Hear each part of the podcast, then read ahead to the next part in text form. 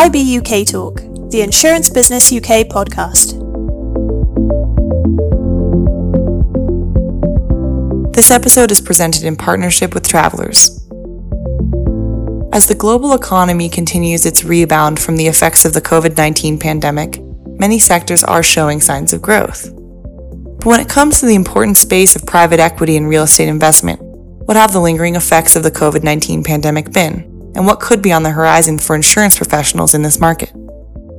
To discuss this and more, IB UK Talk sits down with Nadia Bagijn, Head of Financial Institutions with Travelers, and Stephen Ellis, Investment Management Insurance Specialist at Howden Insurance Brokers.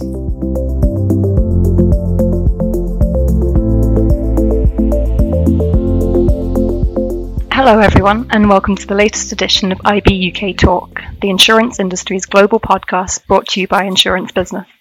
My name is Mia Wallace, UK Senior News Editor at Insurance Business, and today we're going to be discussing some of the main challenges facing private equity firms and real estate investment firms, particularly in light of the COVID 19 crisis.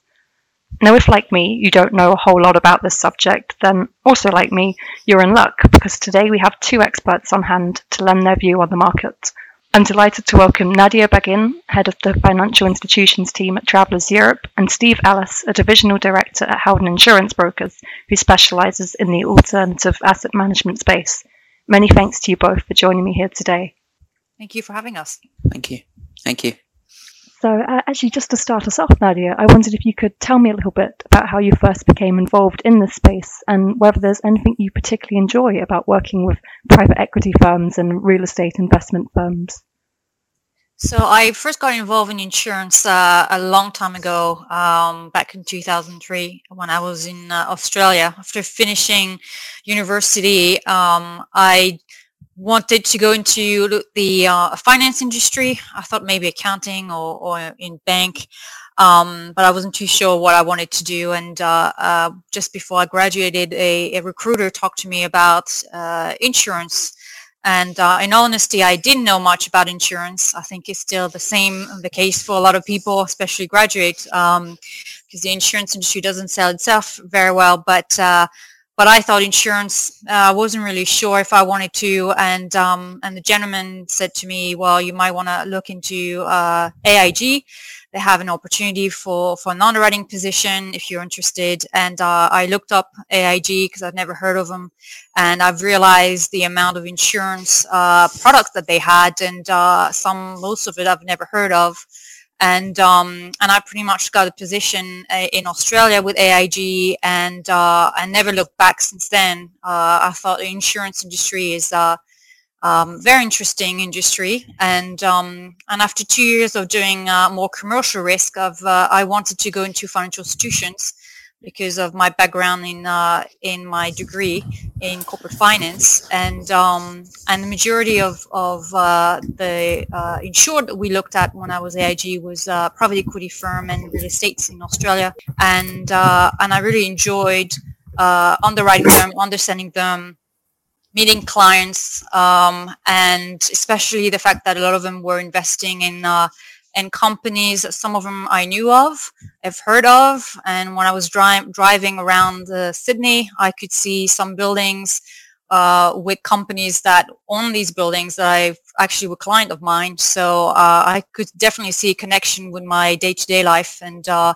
and enjoyed it very much. But I think it's uh, it's meeting the clients and understanding the strategy that I found quite interesting. And and since then, I've moved to uh, to London and New York, and uh, and then moved back to London and still in the insurance industry. And um, yeah, and I hope to continue for many years. Thank you very much for that, Nadia. It sounds like a really interesting journey to date. And actually, how about yourself, Steve? Can you tell us about your story? Yeah, sure. So I started uh, my insurance career back in 2000. Uh, seems quite a long time ago now. Um, and I started with um, the uh, motor insurer Direct Line, um, which I spent just over a year with them. Um, and that whetted my appetite for the insurance market. Um, but my real interest was always going on to work in the, the, the Lloyd's the Lloyd's London market. And after uh, and around about 2002 um, I joined um, a, a, broker called Dixon Manchester um, to do commercial PI or professional indemnity uh, insurance. Um, and I spent uh, the, my career until 2004 in in that world. Um, uh, and then in 2006, I had an opportunity to come to Howden, uh, Howden Insurance Brokers um, to work on the financial institutions side um, and specifically um, the alternative asset management space, which which is you know hedge funds, um, asset managers, uh, real estate, and and of course private private equity. Um, and then in 2015 um, I had the opportunity to move to JLT to um, to head up uh, their asset management uh, practice. Um, and then following the acquisition by Marsh of uh, JLT I returned back to Howden um, in November 2019 uh, um, and, and continue to specialize um, in the asset management space. So the last 15 years um, I have I've spent um, looking after asset management clients, um, specializing in the PI, D&O and, and, and crime classes um, classes of business uh, for, for, for that client base. Fantastic. And it's such an interesting space. And I can imagine it must be quite fascinating from your perspective to see the different claims trends that sweep the sector and, and how they change over time. So maybe starting with you, Steve, can you tell me about any key claims trends that you and your team have well, I saw kind of on the private equity side, it, it, it's not a, it's not an asset class where we see huge amounts of, of, of claims from a from a frequency point of view. Um, but but when we do see claims, they can they can be fa- fairly sizable. Um, we we don't tend to see a lot of claims from LPs against the the investment managers. Um, it tends to be m- more involved around the portfolio companies that the private equity houses are investing into, um, and the type of claims can be kind of disagreements between the the investee companies and and the private equity house, um, or you know, especially when we see private equity houses. Sometimes, if they they're refin- for refinancing the, the the, the the investee company, we sometimes see um, claims from minority shareholders um, in in those portfolio companies, um, bringing actions against the private equity house, you know, kind of for undervaluing of shareholding um, and that type of thing. Um, you know, so we, we, we we do see private equity firms kind of being dragged into to claims uh, involving involving portfolio companies, um, you know, merely because because of the holding um, that, that that they have in those businesses. Fantastic. And and how about you, Nadia? Do these match up with what you and your team are experiencing? Yeah, I concur with, with Steve's comments. Um, we, we haven't seen any uh, trends as such, and uh, um, it, it, kind of uh, get claims or, or, allegation of, of um, uh, misconduct or wrongful act um, with different allegation every time. And, and, as Steve mentioned, usually portfolio companies is the one uh, usually that being uh, sued. Um, and what we tend to see most of the time and we keep an eye out on is uh, larger private equity firm uh, who tend to acquire portfolio company via leverage, so doing leverage buyouts. Um, and then oftentimes we do see the portfolio company go into insolvency potentially. Uh, that's something we keep an eye on during the lockdown last year.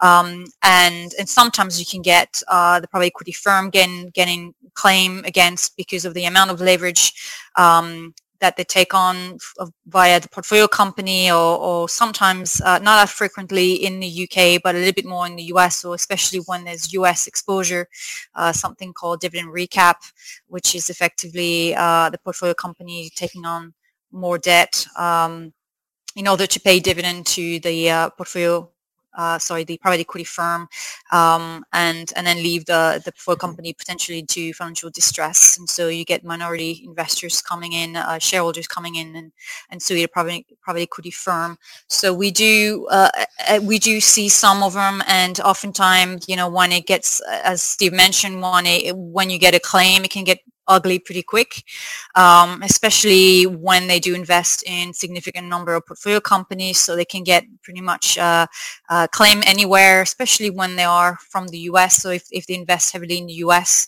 we know that the claim environment in the US is, is definitely worse than in Europe. Um, and that's always something we, we look at. Uh, when it comes to like real estate investment funds, um, uh, what we tend to see at the moment, we keep an eye out, would be sometimes incomplete transactions. So um, we've seen cases where uh, some some insured wanted to acquire assets, uh, real estates, and then when the lockdown happened, pulled out last minute, um, and there might be some disputes um, in that regards. And also, we keep an eye out on um, uh, rental payments. Uh, so the real estate firm have to pay um, debts that they own in order to acquire um, real estate, and they are relying on tenants to pay their uh, the rent in order to pay the debt, and, um, and we've seen some financial distress um, and um, and repossession from the banks uh, certain cases. So um, we we do keep an eye out on on these type of um, notification because uh, again they can get um, you know ugly pretty quickly. When you mention those those kind of areas, I can, I can really see why you guys enjoy working in this space so much. I imagine there's never a dull moment. Oh, definitely not, and especially when you read the news. Uh, oftentimes they are, you know, name of, of private equity firm or real estate investment funds or, or, you know, being mentioned and most people don't really know them well. Um, but then, you know, you can say, well, I, I know this client and I know these clients and you kind of uh, get a good understanding of what's going on and, and um, especially, you know, interest rate increases. Most people don't really think about it uh, what they think about their you know mortgage. But for us, we think, oh, what impact will it have on our clients? Uh, and and you immediately think of you know insurance of our client, what's going to happen. And uh, I found it quite interesting. I, I it really interesting, personally. I can completely imagine why. And actually, it's interesting that you mentioned that because you mentioned the different private equity firms, and I can imagine that when once you get into the detail of it all, one private equity house is not quite like another. So, from the market's perspective, what do you think differentiates one from the other? Maybe starting with you there, Steve. Yeah, I mean you're right. It's um, it's an interesting um, client, you know, client base to to work with. Um, you know, they they all have different risk profiles. Uh, you know, they're all uh, you know they're all involved in different sectors um, that they're that they're investing into, um, which makes you know what you know no no two private equity um, firms are, are really the same. Um, but I really I think what different, differentiates private equity houses from a market point of view is really how, how they run how they run their business. You know um, you know the controls that they they have um, they have in place um, you know how they how they manage their their portfolios um, and you know during during sort of the, the, the COVID crisis that that's really come to the comes to the fore in terms of um, you know how, how those how those portfolios have been have been managed through kind of de- really difficult economic um, in, environments. Um, so the differentiation is always going to be, um, I, and I think Nadia will probably agree, is, is is when when you're looking at private equity as as a as a risk is you know how is that how is that business run uh, you know who who's in charge what are what are their controls like um, uh, you know the, the, the, those type of things um, not specifically actually as to you know where they invest and um, uh, you, you, know the, you know the sector that, that, that they invest into Fantastic. And has that been to your experience as well, Nadia?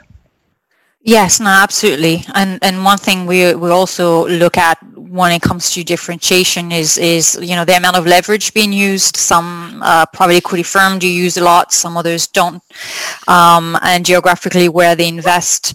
Um, and so uh, we we keep an eye on this uh, very much, and also the amount of um, of investment that they make, because some private equity firm do uh, invest heavily and frequently where they do quite a lot of M&A and, and all over the world and, uh, you know, it's high risk compared to some others where they make investment for the long haul and, uh, and they don't really, they, they make um, investment in portfolio companies uh, when or if required, but they are more, um, I guess, careful with, with the dry powder and take their time and really invest into the portfolio company and, and making sure that it grows and, and is profitable. Uh, others are all about uh, investing as much as possible and, and using tremendous amount of leverage. So, um, I mean, there's pros and cons in all of them, but certainly something that we uh, we keep an eye out on, and um, and also a number of of uh, you know um, position outside directorship position that the uh, companies uh, have. Sometimes it's only one director sitting on these portfolio companies. Sometimes they have multiple directors sitting on the boards, and so um, but definitely the due diligence and and how they manage these companies are, are quite key for us. Thanks for that. And this is clearly quite a complex space that's facing quite a lot of upheaval right now. So I wondered, Nadia, if from an insurer's perspective, you could detail some of your main points of concern regarding this market at the moment. So the key, and I think everyone will agree with me, is the uncertainty. Um, I mean, definitely last year during the lockdown, early lockdown in March, uh, I think the whole insurance market was uh, incredibly concerned about the uncertainty and maybe perhaps it was you know the end of the world and uh, almost put a stop at everything because we just did not know what to expect. I think a lot of private equity firm and and um, uh, real estate investment companies as well just uh, just didn't know what what was going to happen. We didn't know how long the lockdown was going to last. Was it going to be two months, three months, a year? I think none of us believed it was going to be that long, um, and we weren't sure, you know, if the government was going to come in and and um, provide some support. It was just the uncertainty overall, and um, and that was concerning because um, you know, being insurers, you, you, you think a worst case scenario. So I think the key concern that we had was um, the insolvency, obviously, because uh, a lot of companies, uh, portfolio companies, went into financial difficulties either because of the lockdown and had to shut down, especially on a retail standpoint, uh, and hospitality, because a lot of um, private equity firm invested in the hospitality industry, so they were hit pretty badly, and um, and some had to shut down. So the key concern was, you know, insolvency and have they breached their covenants, the debt covenants, and actually a lot of them have. Um, but because it was the entire industry being affected by it, a lot of the banks were very open and and uh, willing to negotiate with with uh, the private equity firm and portfolio companies when it comes to uh, to the uh, the covenant breach, which was you know very helpful for us, and, and definitely we wanted to have client calls so that we can understand what's going on and and um, how the portfolio companies are, are performing overall, and uh, that was definitely the key concern that um, that the industry had, because uh, suddenly all these uh, larger private equity firms that rely heavily on debt, uh, leverage buyouts, suddenly um, you realize that that was a bigger concern that that that you thought it was going to be, and um, and a lot of investment as well on you know on technic uh, on technology companies and healthcare, which is uh, you know very understanding. It's it's growing and it's generally profitable. But another piece for us, you know, understanding is, you know, especially tech companies, it's it's hot, it's uh, it's um, desirable, it's profitable, but a lot of it is startups, and a lot of them are, are maybe not yet profitable, and you, you, everyone's hoping for for potentially a, a, unicorn tech companies, and um, and there's going to be a lot of failures. So it's it's kind of uh, keeping an eye out on uh, on that sector, and especially healthcare as well, and to see whether or not it's it's going to be profitable in the future. Or so um, yeah, a lot of lot of uncertainty. We, we were hoping that with with the lockdown, maybe um, getting better now and, and, you know, slowly getting back to normal. We're seeing that a little bit more in the US. Uh, I think the view is, are we going to go back to normal and, and, and then the portfolio companies will be doing well and, you know, go back to, to what it was previously or is it going to be a massive shift? And for like real estate, for instance, are, are companies going to effectively still rent office space? Are they going to cut that, which we've seen? Are people going to move back to the city and are we going to see less restaurants? Are we going to see less employees, um, you know, working in the office? And is that going to affect the, the valuation of the property? So there's a lot of things in there that we just uh, we just don't know. And so you have to to uh, to continue with with calls with client and understand where they're coming from. They know their business better than than we ever will, and uh, and just um, yeah, and just just uh, keep keep in touch and and uh, continue watching what's going on and and on the right to it really. Fantastic. There's a lot of really great facts to unpack there, Nadia. And, and Steve, from a broker's perspective, what are some of your main points of concern right now?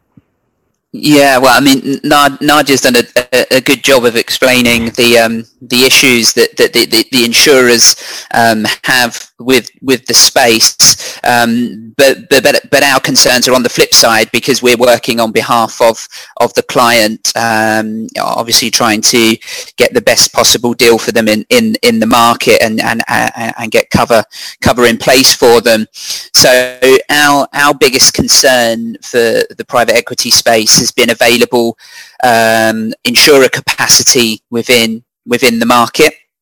Um, um, we, we've had we've had a lot of insurers kind of pull out of the private equity space for all the, for all the reasons that that Nadia described.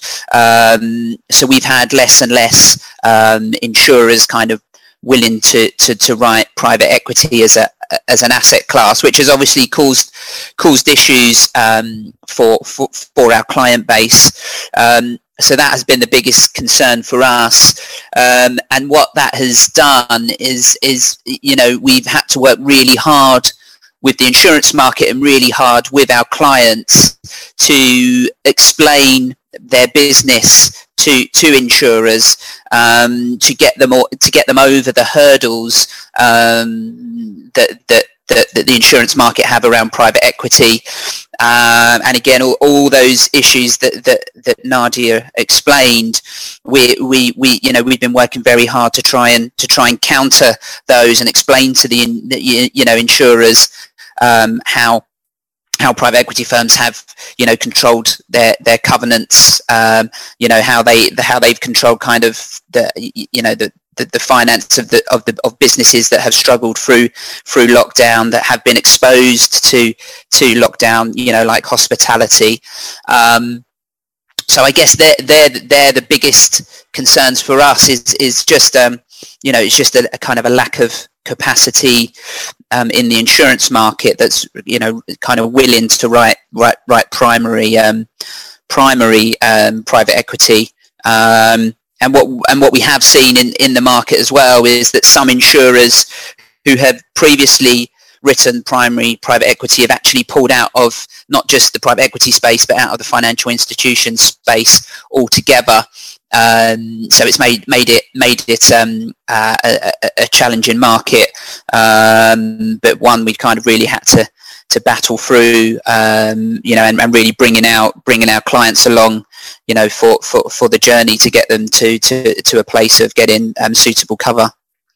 And definitely something I just wanted to add is, is you know, a lot of uh, underwriters and, and brokers to an extent have never experienced something like a what we call a hard market. So you know when suddenly uh, the the market's hardening, there's less insurers, uh, there are more claims coming, and um, and it took a while for, for underwriters and brokers to, to get used to it, especially the younger generation who've never experienced this before. Uh, I mean, no one's ever experienced something like that. It's it's uh, you know lockdown. It's uh, I never thought it will ever happen, but uh, but but I'm sure that you know Steve and I have experienced the hard market from uh, many many years ago and and um and so definitely the, the key which has really helped and it took a little while for everyone to get used to it was uh, client calls and client meetings via Zoom and, and MS Team where we could uh, ask all the questions and and feel comfort when the broker when the client you know started explaining that they have everything under control and kind of understood where we're coming from. And definitely we're seeing now uh, brokers understanding and anticipating the question we're going to ask. So it's just a little bit I guess to smooth the process a little bit more than it was, you know, a year ago where it was rather really, really difficult. I'm not saying it is a lot easier now because it's still a lot of uncertainty, but I think there's a lot more understanding on both sides as to the key concern that that we're having and the brokers are having and, and more conversation in, in between uh, between us and the brokers about our key concern. And uh, I hope that has definitely helped uh, and, and in 2021 a bit of easier, I guess, renewal than it was in 2020. Yeah, I, I, I agree with, with, with what Nadia is saying, and I think probably the, you, you know if there's any positives that have come out of this you know more more challenging market is that I think insurers and clients have probably partnered more than they um, than they had in the past when we had you know softer market conditions, um, and I think probably now clients can see the value in in long term relationships with with their insurer, um, which I think can be, you know, a, a, good thing for kind of everyone, everyone concerned, um, you know, and, and, and, especially the clients, which is obviously from a broking point of view, the, the, the, the main thing. No, that's fantastic. Thank you for that. And I'm really glad to hear that those conversations have been so fruitful. And, and what I find quite fascinating from my perspective is the commonality in both your answers, and, and it makes sense given how closely I know Travelers works with its broker partners. So I wonder, Nadia, if you could tell me a little bit about what you believe makes for a strong relationship with a broker partner, particularly during a time of crisis.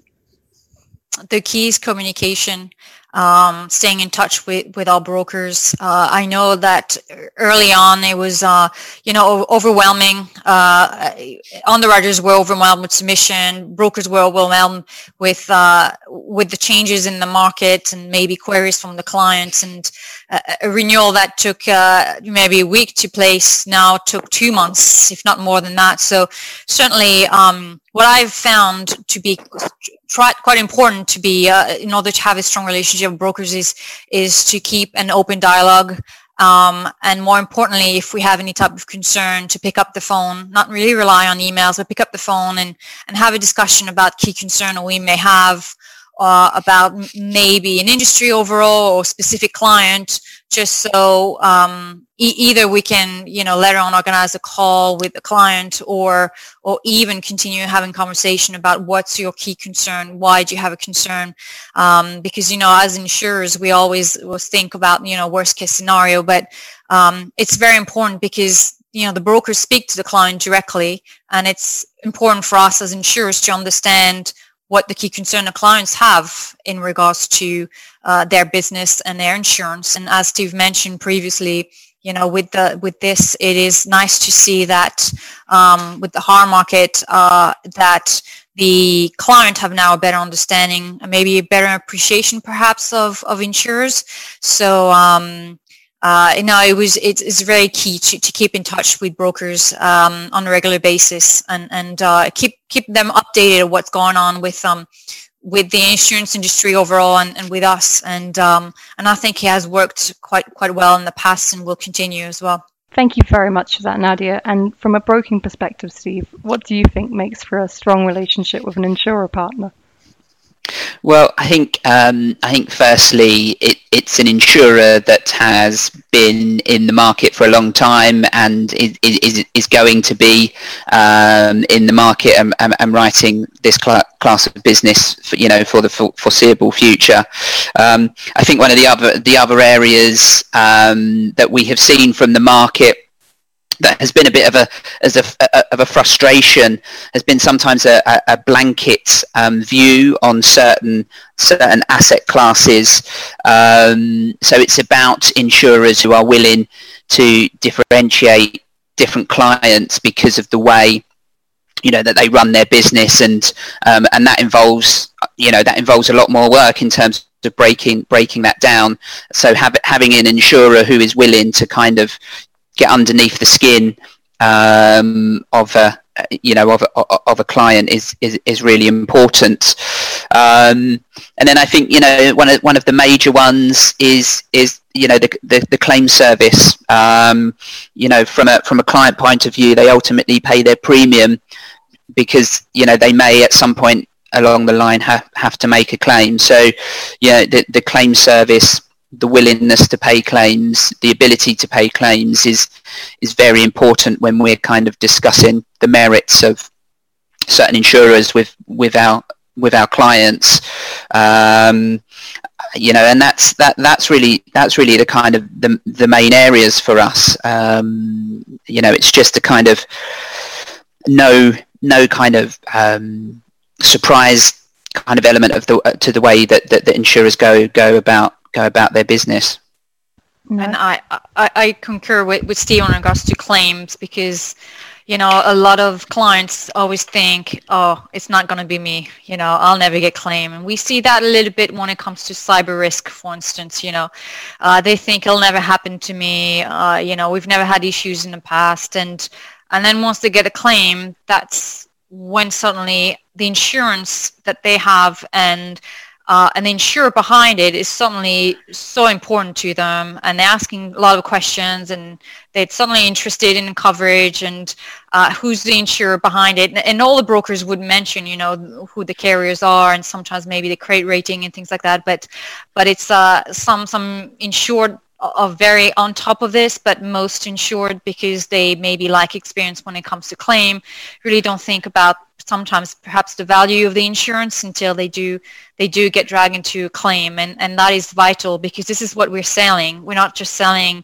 a policy, we're selling claim claim handling uh, and and we have internally a very good relationship with our claims team, and, and, we try to get them out and you know speak about it, and and um, because it's key. At the end of the day, that's what we do. We pay claims, um, and and that's that's the key for for all you know clients, just to make sure that. Um, that they have, and, and for brokers to make sure they have insurers that are there and are experienced, and when it comes to claim, that's key.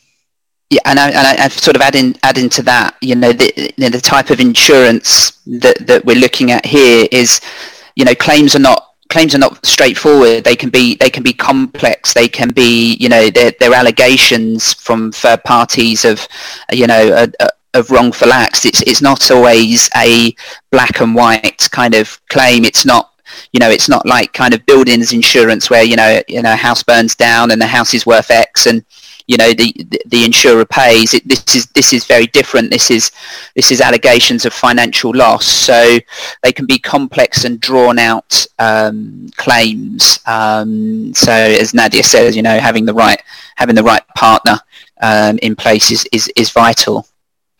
No, I can imagine for such a complex topic, it requires a real myriad of great relationships, both internally and externally, for the market to thrive. Yeah, definitely.